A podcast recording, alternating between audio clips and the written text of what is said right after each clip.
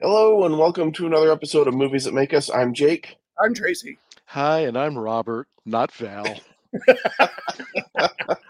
Val can be here today, so I am going to be sitting in for her. Hopefully, I can uh, do her proud. Oh, I have no doubt. Yeah, we're glad to have you, uh, Robert. I think it you'll do just fine. I'm not worried about it at all. Um, challenge accepted. No, just kidding. Val is currently hanging out with Timon and Pumbaa in the wild down in South Africa. So uh, Dave's got a Yes. tattoo convention, and they're doing a little sightseeing, and we're super excited for both of them. So, but we're excited to have Robert. well, thank you. we're very excited to have you here, Robert, and we're excited uh, because you picked the movie for us. We said you're Mhm. going to be guessing what would you like to talk about, and you picked Smokey and the Bandit. And Now, to be I, honest, it was a half joke when I when I picked this movie. However, okay, I regret nothing. Okay. well, I'll tell you when when you said it, there were probably I don't know 10, 15 movies that I would have thought you would say, and this was not even close to that list. I am happy to have broken the mold. And Yeah. if you ever let me pick a movie again, I will probably pick something a little closer to what you would expect. But this one was just one of those. What is the most outrageous movie? They're going to be like, "There's no way we're going to do this," and they said Alex? yes. Challenge accepted, man. we're like Drax. We're very literal. Fair enough. we well when you said it i thought you know the truth is that's probably the perfect follow-up for the fountain that we did last Yeah. week so Yeah, total palate cleanser. All right. Well, there we go. Well, then I'm happy to have been at least of some use in getting something those- that could be like, no, no, no, not that. Mm-mm, mm-mm. Yeah, it's one of those that it was like as soon as you said it, I'm like, oh my gosh, I haven't seen that movie in so long. So I was excited to go back and revisit that. So I, I am a person of a certain age, and I am of an age when this movie came out. I saw it in the theater, Okay. um, three times. wow Yeah, I actually got my father. To, uh, you know, my father took me to go see it, and then I'm like, I think a week or so later, a week or two later, was like, can we see it again? And then probably another week or two after that was like, can we see it again? And my father apparently has the patience of Job. 'cause he's like, okay, and he sat with me through this movie all three times. But it's also become that movie that everybody has that guilty pleasure movie that just kind Uh-huh. of you, Mhm. you know, it's like you don't talk much about it except for now. And you know, when you do, it's just kind of like, oh, yeah. So for a six-year-old kid sitting in Mhm. the movie theater shoveling popcorn into your face, this is kind of an ideal movie just for the action. You don't have to think a Mhm. lot about Yeah. plot. Mhm. Although there are, you know, as you get older, you kind of go, oh, well, that was a thing, and that's another thing, and oh, oh. Um, but all in all, kid, it you're was like a fast movie cars. yeah, it's, it's fast cars and, and, and action and um yeah, we, we can get into all of that, but yeah, so that's why I chose it. So thank you for indulging me. Absolutely. no it, it was a lot of fun to go back and watch this one and uh, it's interesting you say watching it as a six-year-old there was probably a lot in this movie that went over your head as a six-year-old as you listen to some of the so- dialogue there and the stuff so- that happens So This- much. this this is what I love about the 1970s is because PG was like the Wild West as far as the rules go. It was anything from that was above a G up to that line that would be an R because this, Mhm. this would Yeah. probably be a PG 13. Easily. Yeah. So Yeah, I don't know that I don't know that this movie could be made the same way today. And I Mm. would actually wonder, I mean, you could do a lot of the basics of it. Um of you know, we we have the setup of, you know, I'm challenging this person to do X. Right. and the cross country aspect, but some of the uh, social mores have changed over the past few Yes. years. So you're just kind of like, oh, uh, maybe we shouldn't do that. there were quite a few moments where I said to my wife, they couldn't make this movie with that line today. And if I Um, remember correctly, this is the first movie that I, or actually probably the first time I remember seeing somebody give the middle finger, and, Yeah. and then getting then getting a conversation after the movie of like, yeah, you don't do that. yeah, and it's Sally Field that gives the middle finger. Uh-huh. it- I mean, Gidget. Who's going to expect Gidget to be like, oh, Right? Yeah. that happened? Whoa. Okay. yeah, it's it's interesting. It's uh, so Sheriff Buford D, T. Justice, I think, gives us most of the problematic material in this movie that wouldn't work today, and I kind of like. I feel like it fits. I don't think anybody was saying that any of what he was saying or doing was socially acceptable. They were making fun of a certain type of person that was not a good person, even back in the Right. seventies Right. even though he was the law. And by the But way, if your name is Buford T, movie. I mean, Bandit was the ultimate outsider for you know Yeah. fast cars, trucker, uh, rebel, in more than one sense. Uh, I was I was just gonna say if if you name your kid Buford T. Justice, like you know he's gonna grow up and be a sheriff. Like what kind of name is that anyway? Well, Uh, and- and speaking of the sheriff, his his catchphrase "son of a bitch," um, Yeah. Some not bitch, be some could not- bitch. some bitch could not be um, could not be said on television. So in the 1980s, they would overdub it, and they came up with the phrase um, "scumbum." Yes, I okay, remem- scumbum. I remember this. Scumbum, and it became so popular that in 2007, Hot Wheels released a 1970s Firebird Trans Am that has "scumbum" emblazoned on its tail. Awesome. that is awesome. You scumbum! I remember So- when they would just on TV and they would be scumbum. I'm like, okay. And, and again, it didn't so much go over my head because it wasn't one of those things that stuck right. uh, as far Right. as as far You as in the movie in the theater versus on TV because I'm getting to watch the movie, so I'm just like, okay, that's fine. right. right. But I remember catching it on cable a few years later, and it was like, oh, that wasn't. Sc- oh, okay. my, my favorite censor of all time is uh, Snakes on a Plane. oh, the, I've, I've had it with this Monday to. I've had it with these monkey, Monkey fighting snake, fighting snakes on this Monday to Friday plane. Monday plane. to Friday plane. Yes.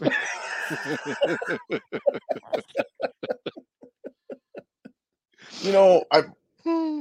my my my heart goes out to whoever the editors were that had to figure out how to edit snakes on the snakes on a plane for for television. do we just beat? Is like do we just beat the whole movie? I mean, Yeah. point. Right? yeah. So Um, but yeah, it's, uh, Smokey and the Bandit. Like I said, it's one of those things where seeing it as a kid, it was it's just become one of those lifelong guilty pleasures. Mhm. Um, I have a lot of, I guess, my formative movies were from the '70s, um, like my ten being the '78 Superman. But mhm. but you know, Smokey and the Bandit is just check your brain at the door. Don't think too hard about it. Fun, and it's actually led to two funny things uh, in my life. One, when we discovered that we were having twins, some friends and some friends of mine um, got us a couple of gift cards to a store, and they I, they had teddy bears on them, and they labeled one Smokey and one Bandit. So, so that was one. Um, oh, shit! I just forgot the other one because that one just superseded it. Ah, because that was I just think that's adorable. Um, and then now I cannot remember what the other thing was that was so endearing about that movie that had a later. Oh, sorry. So, um, Maker's Mark will do a thing where you can become an ambassador and you can you can have your name put on one of their barrels of whiskey that's Mhm. as it's brewed, and then you can go to Kentucky and tap or, and draw from that barrel. Okay. So my wife is because I'm, my barrel came comes up this year. She's like, well, you know, we could fly to Kentucky and then Smokey and the Bandit it back, and I'm just like, tell me more. I love you. I I love, love you so much. So that may be a summer trip. well, I yeah. I mean, you can't transport that back to Utah, right? No, no the alcohol No. content. no, No. Mm-mm. I can't. Although I can't. I can't bring 18 bottles of it back. it was so weird to see them smuggling Coors. Well, Like, Yeah. you- Yeah, and that But- was just it's so ubiquitous now, you know. but at the time, Co- well, one of the things is Coors was pretty much a regional beer at that time. Okay. so it didn't have wow, I am that old. It didn't have the, it didn't have right the you, but I don't remember that. the national um coverage. So it was, you know, it was one of these things like when you're going to challenge. So for people who don't know the premise of the movie, um, this very wealthy man and his son, who who basically treat life like we can bet on anything we want, and you know we have the money to back it up. Find a local truck driver who's kind of a legend slash notorious, take your pick, and challenge him to drive from Atlanta, Georgia, to Texarkana, Texas, pick up a truck full of Coors beer and drive it back to Atlanta in 48 hours. Um, Because and you know a race and they want to celebrate in style. exactly. So Right. having done part of that drive uh, in moving here, it's like 48 hours. It's doable, but it's not fun. It wouldn't be fun Mhm. by any stretch of the imagination. And you know, you've also at this point got to load the truck. You've got stops to make, et cetera. And it's and it's uh Burt Reynolds as uh Bandit Bo Bandit Darville, and Jerry Reed as uh, his best friend Cletus Snow, uh, known as the Snowman, and they're a two-man truck driving team. So they're, you know, they're like, okay. Well, actually, Bandit's like, okay, and uh, Cletus, when he when Bo tells him this, is kind of like, you are out of your cotton picking mind. Yep. Almost literally, you're out of your cotton picking mind. Like that's 48 hours. Just no way that you know one team could do this, and you know this is when Bandit's like, but I've got a plan, and you're just like, oh my, here we go, and you know hijinks ensue. I think one of my favorite moments is as they're talking about the plan, and Cletus brings up, "Well, you know, they're they're listening on the CBs now. Smokey's always listening on the SME on the Mhm. CBs now. How are we going to get around that?" He's like, "Well, I, haven't really thought that one through." And so Cletus comes up with this plan that channel 21 is going to be channel 19 and channel 11 is going to be channel 9. Like, and it's not. There's no rhyme or reason in the numbers that he's picking. And like, Bandit's kind of looking at him for a minute, like, yeah, yeah, or just start at one. it was just so overly complex. And th- another reason this movie couldn't be made is cell phones. Mhm. What are Yeah. you doing? Hey, I'm here. Let's go. I remember like people being really into like ham radio or CB radio and, and things Uh-huh. like that. And I'm thinking, was this the movie that like kicked off the craze with with CB and ham radio? Because I mean, man, they were all over it. That's how they communicate. Gas on the fire. Yeah.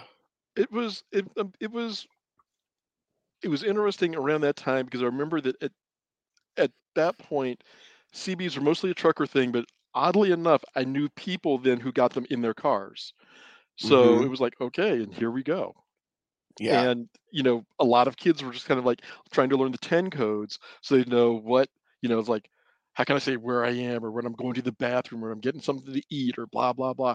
Or, you know, just to talk to truckers because to be honest, at the time, truckers would you get somebody on the radio and you would you could actually talk to them for a few minutes while they're driving their their load wherever. So that was Mhm. another thing that you know you couldn't just do with a cell phone, just going like, "Hey, I'm talking to you," and it's just whomever you're talking to, and that's it. So yeah, it's it's again being of a certain age. yeah. When years and, and years ago, now when my wife and I were first married, we drove up, uh, took a trip up to Washington with my family, and my dad was driving one car, my uncle was driving the other car, and we were riding my dad's car. They got walkie talkies Mhm. to communicate to each other on this convoy because this was it, this was still before cell phones were like as widely used as they are now, and Mhm. smartphones weren't a thing yet and and so they had these walkie talkies and immediately immediately it was bandit one bandit two and going back and forth i mean it took zero time for them to just drop right into it And they, they became they became their six year old selves again in the movie theater enjoying the movie I, I love awesome. hearing this. This is great. Another thing about walkie talkies at the time, um, because walkie talkies were kind of an open band, you'd get Right. bleed. So a lot of times you could just have a pair of walkie talkies and you would get CB traffic on it. So you Mm. could talk to somebody on a CB on certain frequencies uh, Oh, with certain cool. certain walkie talkies. So that was also kind of neat. Yeah. Uh, speaking, so looking at the the, you've got the two guys that are doing the bet, Big and Little Enos, and then you've got Buford and and Junior Mhm. there. Like there is a weird like the writer of this, and we're going to talk about him in a minute because Robert, you've got some interesting things about him, but he's got some weird thing about like the dad son relationship in this Mhm. part of the country because both of them, yeah, like the sons kept calling him daddy. Like Well, it's the South. I don't call so, my I mean, dad daddy. Yeah, I mean, it's the South, and to be fair, wow, so many so many things coming up out of this. To be fair, that's not uncommon. okay. I mean, especially in the time, you know, grown men would refer to their their dads as daddy, and it and it wasn't a thing. It was just that's just what it was.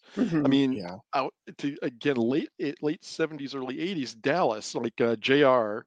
Um, Larry Hagman always referred to his father as daddy, and um, I think that the other boys did as well. So I mean, it's it was common vernacular, so it wasn't like yeah. that's creepy, right, right. and it didn't, pl- and it wasn't played as creepy in the movie either. So let me No, it wasn't. That, Yeah. but it's just weird to hear.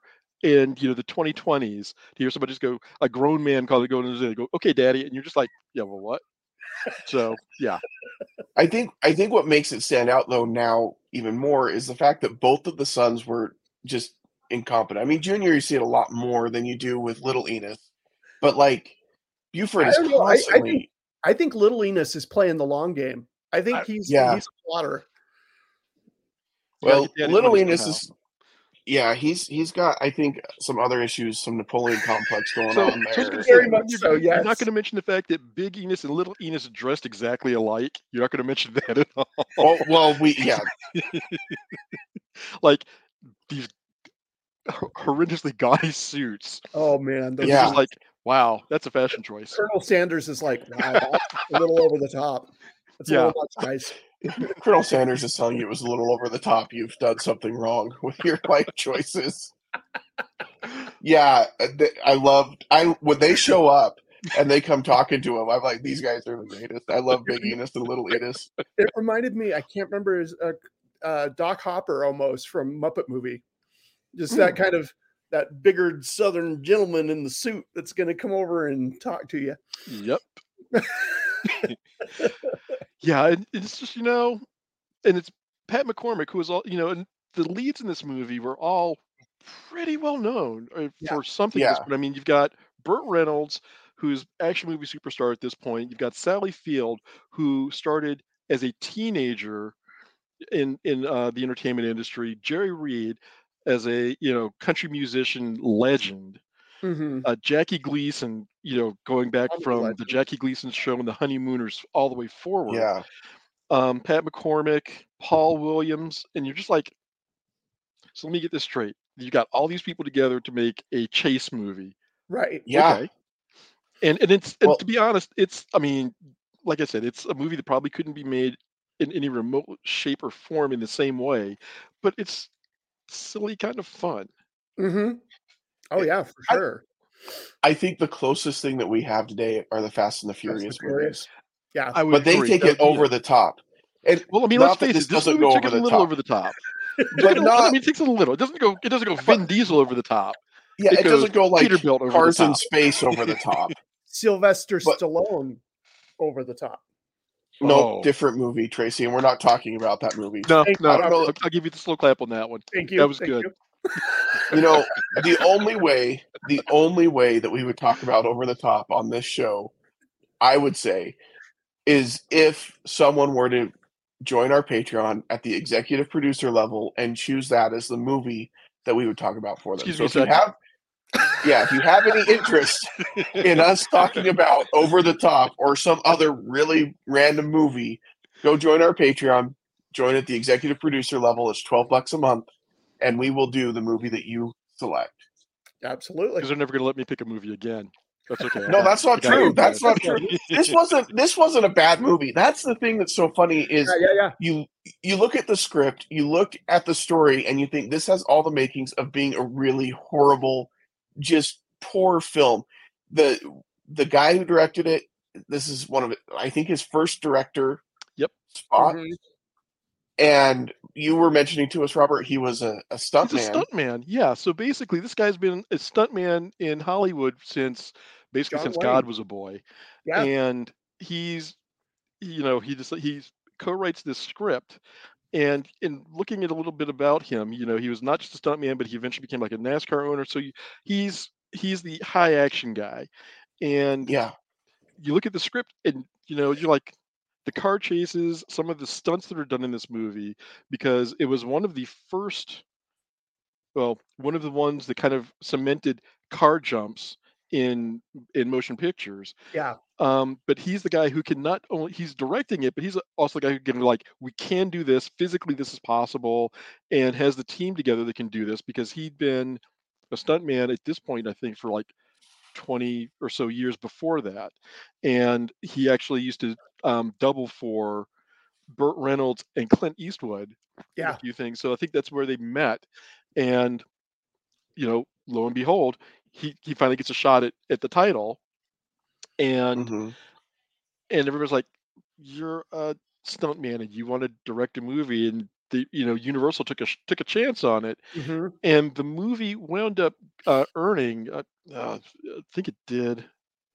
Where was it? I had the budget numbers, so it had a four point three million dollar budget, and it was originally I think only slated for like a million dollars, and it just kind of kept creeping, and it Mhm. returned three hundred million. Woo! Yeah. And, nice and you know those are 1970s dollars. Those are- that's a nice Yeah. ROI. Yeah. It it, it, Plus, it had to be. how many cars it sold. Uh, Exactly. Like I, I'm sure when when Trans It Am sold. was approached and they were like, "Yeah, we'll we'll go ahead and do that," and then they see their sales numbers skyrocket. They're like, Oh yeah. I I know it sold cars. I know it Yeah. sold at least one because my granddad had a black Trans Am and thought that he was Burt Reynolds. He had the Burt Reynolds mustache his whole life, wore the cowboy hat all the time. "Nice." So I know it sold at least one car. Oh, that is that is lovely. Thank And you for uh, that.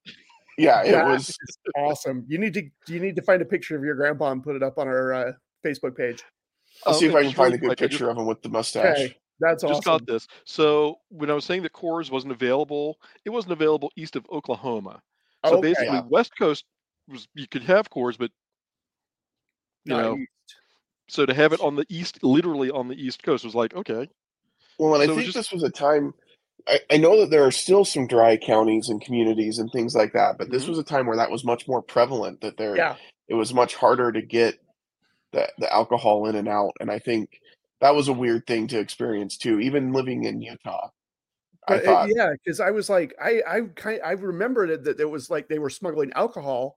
So before I rewatched it, I was thinking, okay, it's going to be like moonshine. It's going to be something like that. And then when they're like, no, just "We're- we got Coors, I'm like, what? Well, And that was After- wrong. It wasn't 48 hours because 48 hours is actually a lot more. Do I forgot? It's it's 28 hours. twenty eight hours. So Yeah, 28 hours is, I'm, as a benchmark, I moved to Utah from North Carolina, but let's call it another nine, oh gosh, another 12 hours pa- uh, from Oklahoma. I'm sorry. That would have been 18 hours driving just from like uh, Oklahoma to here. Uh huh. So it's a 36 hour drive at nine hours a day, not the world's yeah. most fun drive. Yeah. So to have to do half the a little better than half the country in 28 hours Ooh, and load and use and do every all the all the bio stuff you need to do. right. It's a little tight. You, well, Yeah. you got to stop for the Diablo sandwich. Well, of course. well, well, that's not all they stopped for. Uh, so gotta- uh, you got to stop and stretch your legs for a walk, and you got know other stuff. Yeah, yes, you got to you got to stretching is key. stretching is Yeah. key. So you, you big little leaders come up, they make the make the challenge. Bandit accepts it, goes and tells goes and wakes Cletus up to tell him, so we got a job. And you know, they come up with this kind of harebrained scheme. And like, how are we going to do this? Because Smokey's going to be all over us. And this is when Bandit unveils Bandit One, which is the black T top Trans Am. Right. And Right. it's just like, oh, so you'll be in the truck, you know, I'll be in the band in the in this car, you'll be in the truck, and you know, I'll be your blocker and I'll scout ahead. And he did not spare any horsepower in any location, city, you know, town, on the highway. Uh, He's just like, oh look, I got I got a car that goes fast. I would love to have seen what the gas bills were like for this movie, oh, because with all of the driving, especially in you know, just punching it with these car with this car that's a you know, sports car. I just would love to know what their gas It's- budget was for this. Yeah, it was it's not the most fuel efficient even today, but back Yeah. then, can you the the, No. the accelerator goes up and the fuel gauge goes down and it's it's equal. Yeah. Yeah. But yeah, And- speaking of the speaking of the director though, um, like they strapped rockets like what Evel Knievel used to try and jump the Snake River onto the car for the for the bridge. And evidently he was like a key leader in getting airbags installed for um not only for this for the for the movie industry, but that led to airbags being installed into regular cars. Interesting. What I, I do have some notes on the jump that I would give the director, and I'm sure he's interested in my notes. Yes. Um, it's much more interesting if you make the jump at least a little bit difficult on screen because when Bandit does it, he he clears he clears not just the gap between the bridge, he clears the gap and the other half of the bridge basically, and just keeps going. And I thought it would be much more interesting if he like barely hits the other side of the bridge and makes it much more believable when the police cars can't make it. Because I'm like, You well, see, could this is, still this is where you're going into Fast and the Furious territory. You've yeah. gotta- you've got to remember, for the time, this was the Fast and the Furious, and this right. is another thing that, like, there have been chase movies and there have been heist movies, and you have car action scenes. We don't have things with like this kind of jump, and the way that they set it up, you know, the fact that you know he gets to the bridge, he's like, uh, okay, we'll go back, and they realize they can't turn around and go back, so he's like, we're just going to go for it, and you know, especially as a six-year-old kid in the theater, it's like, what if they don't make it? Mm. So this, Yeah. you know, so you have to have that kind of remove from what we're used to with stunts like, you know, Sure. can they can they keep two wheels at least on the bridge or two wheels on the ground and and maybe have maybe make the jump. But this was one of those really early, you know, I think the only other jump before this that had been that kind of daring was the 1973 Live and Let Die, where they did a Mm. corkscrew jump with the gremlin with the slide whistle. But you know, this is one of those you've got a pretty intense moment because they are literally there are uh, police cars right behind them, and it's it's a tense moment. So you're like, can they make this? And here, here's you know, spoiler, they make it. And they really Yeah. make it. Yeah. Um, Then, so then you that. immediately see the police cars go right into the lake, Yeah. right into the Yeah. river. So Yeah. so it makes it look like wow, that was cool. And you know, uh, honestly, six year old me was like, that was cool. So Right, right. yeah. to be honest, 52 year old me still seeing the movie goes, that's kind of cool. So,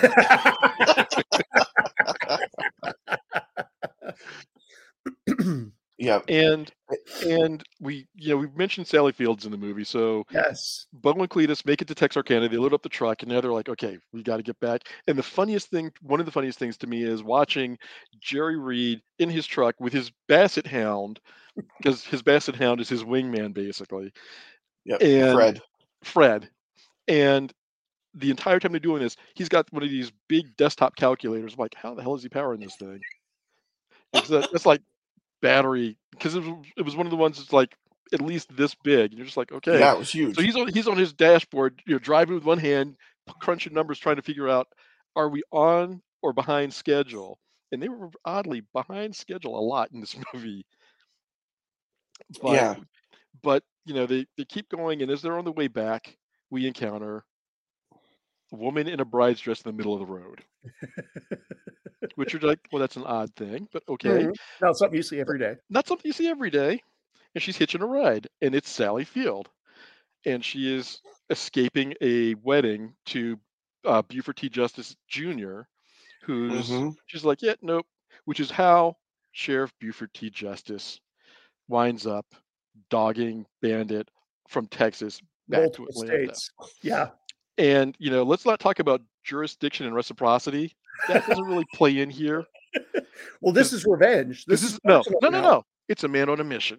Yes, Yeah. absolutely. He's been And- wronged. he has been wrong. His family has been aggrieved, Mm-hmm. and Yes. you know you you add in the whole all there's chatter on the CB at this point across the country now about this run, and people are like lining up in towns that they're going through, waiting for the truck and the car to go through, and they're just like got signs and they got flags, and it's the strangest thing. It's like we're having a parade for a guy who's bootlegging whiskey.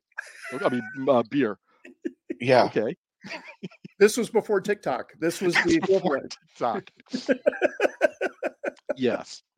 Yeah. He he becomes he, he he's a legend already in Right. the movie, right? And and we see that play out through the CB radio and everything else. And you've got the the uh, ladies in the pink uh, motorhome that are helping him out. You've got every trucker.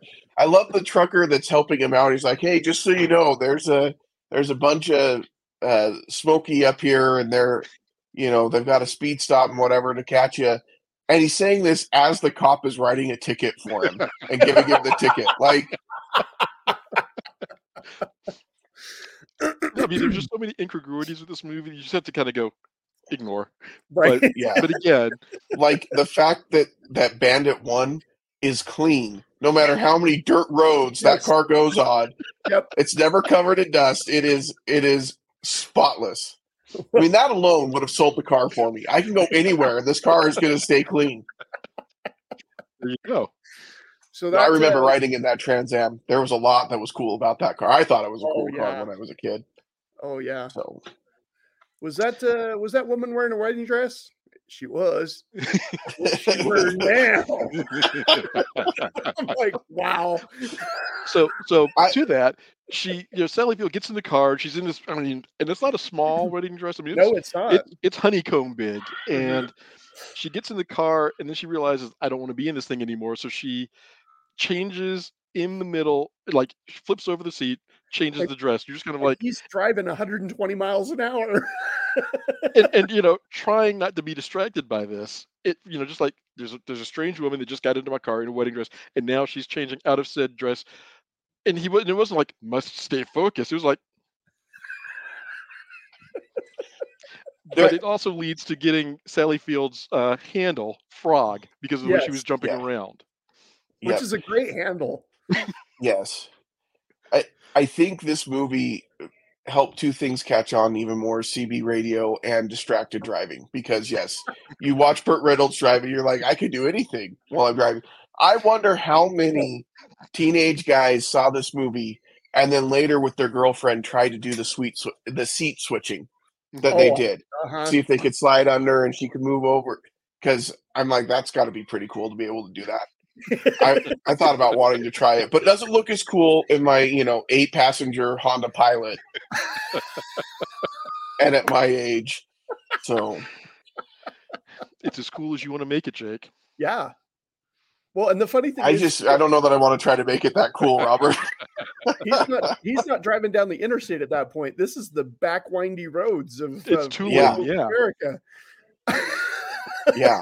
And, and that's one of the things I think was also kind of fun about this movie is they didn't they didn't just keep it to the freeways because Right. if you're going to make this kind of a run you want to you want to stay on the freeway because stay you're going to have yeah. a higher speed limit although at that point national speed limit was 55 Right. and they are well above that I remember those days. Yeah. Double.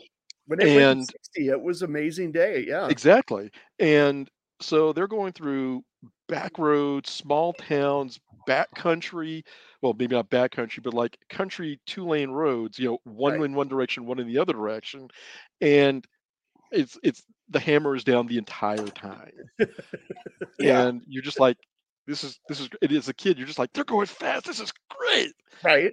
and Yeah. you're wondering why your parents don't drive this fast and, and then Yeah. as you get older you go oh that's why Yeah. Hmm. yeah Yeah. that's not safe among other things There, there was no safe driving in this movie at Oh, yeah, all. and seatbelts. No. Seatbelts are a silly hassle. Oh, I is- is remember like as a kid. Yeah, we we had a Datsun. We'd like put the back down and lay in the back, and there was the middle hump seat with no seat at all, let alone a seat belt. Yeah, I totally remember that. Yeah. Yeah. So this this Yeah. movie was not exactly uh, Consumer Safety Commission friendly. And it's funny because those are the kinds of things that you watch a movie like this, and that's what makes it stand out compared to what you watch today because it's kind of like anytime you see somebody ride a motorcycle in a movie now, they have a helmet. Yes. And when I was younger, that wasn't the case. well, usually Yeah, well, Tom Cruise is the exception, and- yeah. Yeah. And then, you know, seatbelts, like even in Fast and the Furious, I think they wear seatbelts most of the time. And it's just Uh-huh. that's what you show on TV. And then smoking, you, you mentioned that, Robert. Yeah, I mean, they're they smoking. they smoke like chimneys in this movie. Yes, feel. nonstop. I I love I love when Sheriff Justice gets out of the car when they're catching the guys that are that are going to start robbing the the van, take everything off the van, and he just stands there with his hand like this, and his son puts the cigarette in his hand, puts it in backwards, so he's got to flip it And around. he just gives him that look, like you idiot. Yeah, which he Sorry, repeats Daddy. over and over in this movie. Like he is not nice to his son at all. Yeah, his son is not the sharpest knife. I mean, little No. Thomas, I would say, has a couple brain cells that he can rub together and go, clue. Yeah, Uh, Junior, Junior, no. Mm-mm. he's he's he's an idiot. Well, and it, I think it's interesting. I think um, the Trans Am is like the picture of Dorian Gray, and the, the opposite is the police car, because nothing happens to that Trans Am, and everything happens to that police car. very Yeah. interesting observation. Yeah. So and and yeah, That went much deeper. used- That's abused that evident. police car. Yeah. Uh, it gets Tommy Boy is basically what happens to that police car, or planes, trains, and automobile. It's a Yeah. you know I mean, how many things happen to that police car? The doors get ripped off, the the roof top gets ripped, off. off. Um, it just gets. but it becomes evidence. Robert. That's evidence. Put the evidence in the back seat, Junior. uh, Daddy.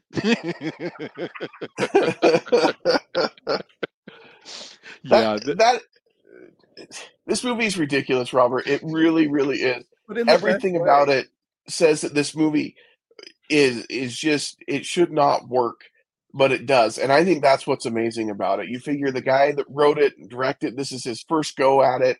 He obviously knew the material, and you can tell that comes through. Everybody in the movie's bought in on what they're doing. Yeah. Everybody is just putting in a great performance in what they're doing. And I think that just comes through. Like they had fun making this movie, was, and it's was gonna fun to watch. I think Burt Reynolds said this was the most fun he ever had on any film set. and I mean, not only that. So I mean, you not only get good action, but you've also got, like I mentioned before, a country music legend writing songs for this movie. Right. And Right. um, you know, you have Eastbound and Down and Westbound and Down, which are two sides of the same coin. And it's literally one of the funniest things about the songs are they're telling the story of the movie. Yeah. I mean, they're literally Yes. just telling you what's happening in the movie. Right. Right. And you're sitting there going, I'm just going to listen to it because this is great. And It's got a I'm not the biggest country music fan. I'm, Right. Let me rephrase. I'm not the biggest modern country music fan. Okay. Older country and western, I can I can handle pretty well. And this was just upbeat and fun and silly and ridiculous enough that you're just like, okay, Eastbound and Down and Westbound and Down are two of my all-time favorite songs. Just again, the nostalgia factor, but they're just Mhm. fun songs and they're you know they're highlighting this the movie they're making fun of the cops in the movie uh uh Yeah, disclaimer Cops are not painted in a good light. cops are not painted in a good all. light in this movie and knowing some police officers i look and go oh wow yeah you you couldn't do that could you no couldn't do anything remotely like that so there's they they take some latitude with Mm, with yeah. the law enforcement in this movie and they poke a lot of fun at it and you know southern justice as Yeah. as well um but I you know I, I can't lie i love the movie Yeah, yeah. It it is a fun movie, um, and and I just think that's like I said, it's surprising because there's a lot of things that could have gone very very wrong with this movie, and I think that that's the same kind of um, magic that people feel when they watch. Some people, I I have not been able to get into it. I'm sorry, but Fast and the Furious, and I know that we've compared it before, We but a lot of people really really enjoy it and I think that it's that same kind of you kind of turn the brain off and just enjoy the action and the comedy and the fun. So that that raises a question so for the fast and the furious movies is it all of them for you because the first two were actually played very very straight. very seriously. I mean, they, they took themselves seriously, and then it just became what it became. Unfortunately, like the James Bond or Mission Impossible movies. Yeah. and let me and the James Bond movies of the probably mid 70s to early 2000s, where it became less about James Bond and all about what gadget does he get in this movie. Right. So in the Fast and the Furious, it becomes more of the what is the crazy stunt cars in space that we're going to see in this movie, Yeah. and or you know dragging a bank vault through Rio. Yeah. You So- know, So If we I don't for me, go ahead, Tracy. I was gonna say if we don't have Smokey and the Bandit, we probably don't get one of the greatest road chase movies ever in Mad Max Fury Road. Right? Well, I, well, I, there's a lineage there because not only did uh, Hal Needham direct this movie, and to get to your point, I'll, I'll get there in a second. We got Cannonball Run from this, Right. which is now we're taking the we're taking the bootlegging aspect out and making it just a strict race movie, and race and chase movie. And so I think that you're right. If we don't get Smokey and the Bandit, where there's like we could do this and then you know kind of try to one up it with what can we make the most ridiculous race kind of movie Mhm. to that and then in ev- all of the i mean even fast and furious because you have to go through fast and furious to get to fury road Right. you know what can we do to make this to make this But take it to the next level well, and it's an out and back movie too.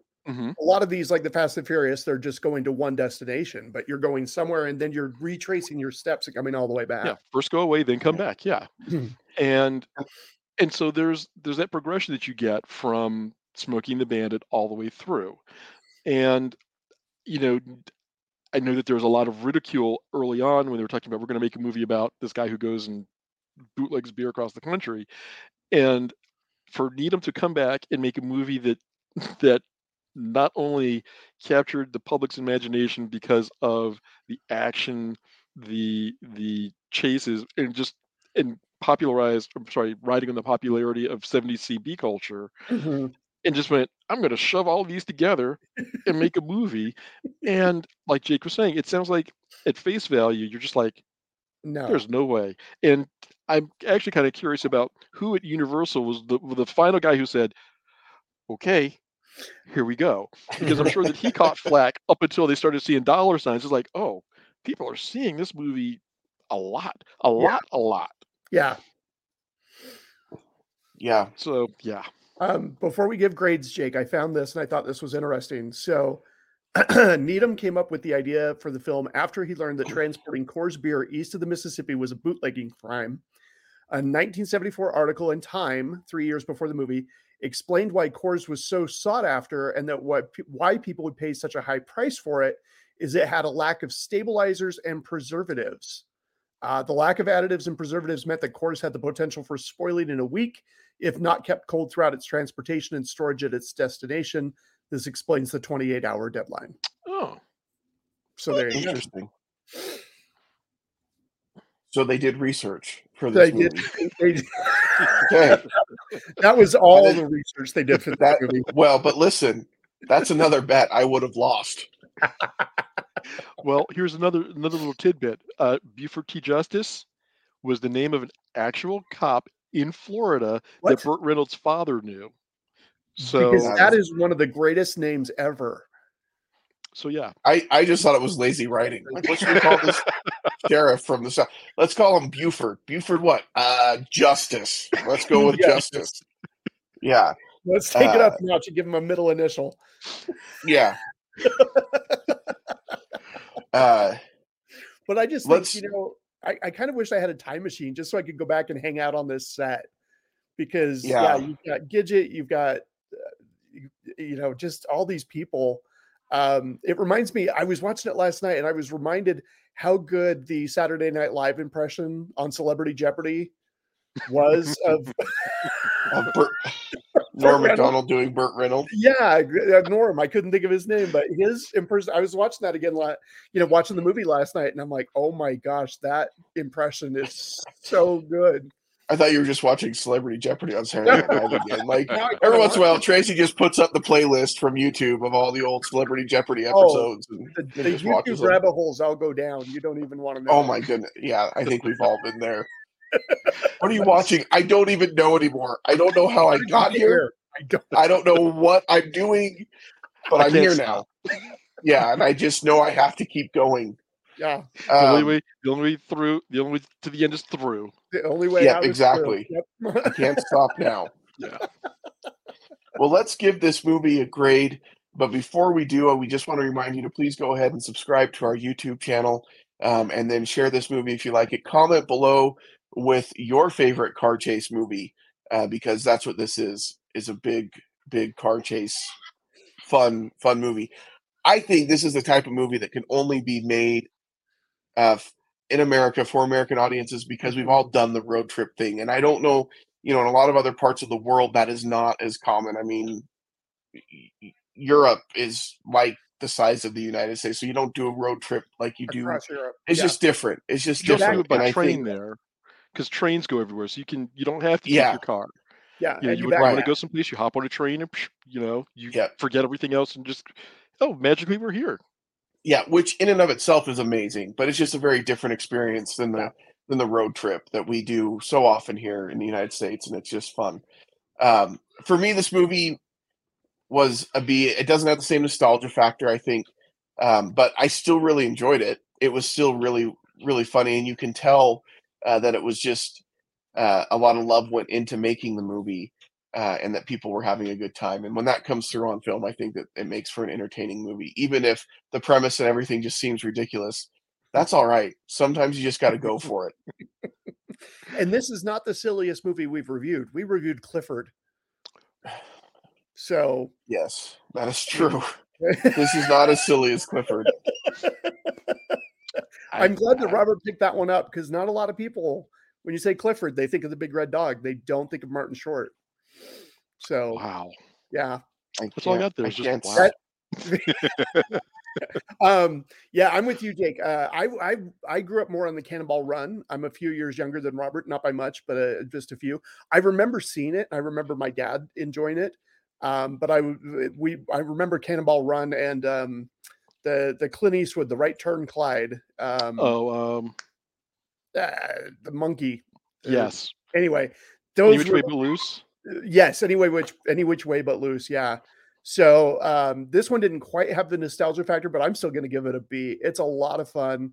Um it is it's one of those movies where we talk about sometimes where it is a snapshot of a time. Like it's not a timeless picture. This is definitely set within a certain time Mhm. but uh man it's just a lot of fun. Burt reynolds is great sally field um jackie gleason. It's a stat cast and just it's fun. So I'm going to agree with you. It is definitely a B movie, a, a B grade movie. Um, but because I do have that nostalgia factor, it it it bumps up to a A minus for me, cool just because there's a lot of emotional Mhm. impact and content that you know. Like I said, I saw this movie three times in the theater, and my father sat through it three times in the theater with me.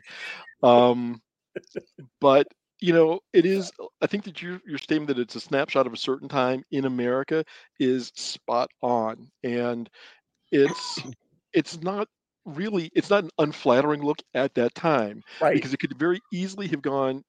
Some of the characters do go a little into caricature, but this Mhm. entire movie could have gone into caricature, and they did a good job. And like you said, Needham put a lot of love into this because it was something that you know, as a first time director, you don't want to be like, well, they gave me the shot. I don't want to have never have this opportunity again. right And I think that because of that, we get a quality of movie that is highly unexpected for what this is. What are you doing? We're driving across the country and back. You know, that's National Lampoon's Vacation, Mhm. which is Mhm. an entirely different road trip kind of movie right a different feel. But this one, they were like, we we want to play with the we want to play fast and loose with the rules a bit on this one, but we want to keep it honestly kind of grounded, and they did, except for you know the the car jump scene, or the car under truck scene, or Um, the we're going to slide a truck out of a convoy to put a car in the middle of two trucks and then move the truck kind of back into the convoy but not quite so that you can't see the car in the convoy. The suspension of disbelief for some of the things in this movie little on the high side. I, I expected the car to like him to take an off exit and No, then be like, oh, crap. yeah because because Yeah. apparently apparently police cars don't have rear view mirrors Yeah, that was my thought. As they pulled up, I'm like, now they should be able to see him just by looking in the mirror, but they didn't check their mirrors at all. Why would you? And you know, why would Well, you even look at this when you're looking for somebody, sticking out? It's it's the Well- Clark Kent. You put on those those glasses, and all of a sudden, it's not Yeah. Superman they anymore. they were just looking straight ahead. Keep your eyes on the road.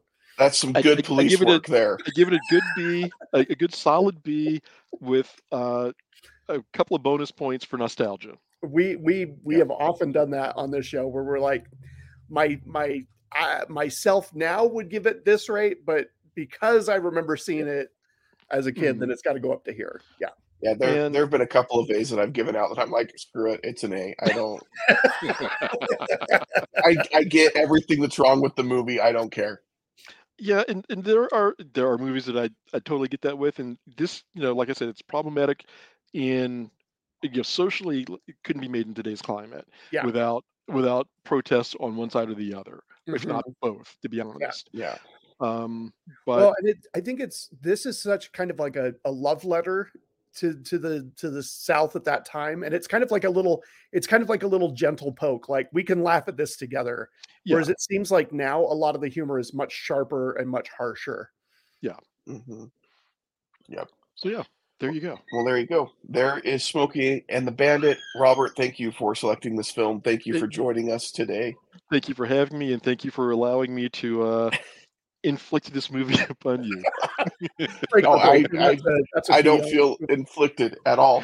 Um, we will be back next week. Uh, Val is still going to be gone, but we'll have special guest uh, James Owen, who has been on the show before with us. He we talked about A Knight's Tale with him. Uh, this time we're talking about Thomas Crown Affair. So uh, be back for that. And then later this week, we will be releasing our Patreon exclusive episode of Dungeons and Dragons. We got to go see that. Robert will be back for that one. Thank you, Robert, for joining us on that one as well thank you for having me. and uh, we are excited to talk about that and share that with you. It comes out on March 31st, so you'll definitely want to check that out in the theaters. Uh, but thank you for being here. Thank you for listening and, and watching. We appreciate your support. Uh, and until next time, we won't see you at the movies. breaker breaker. That's a good 10 4.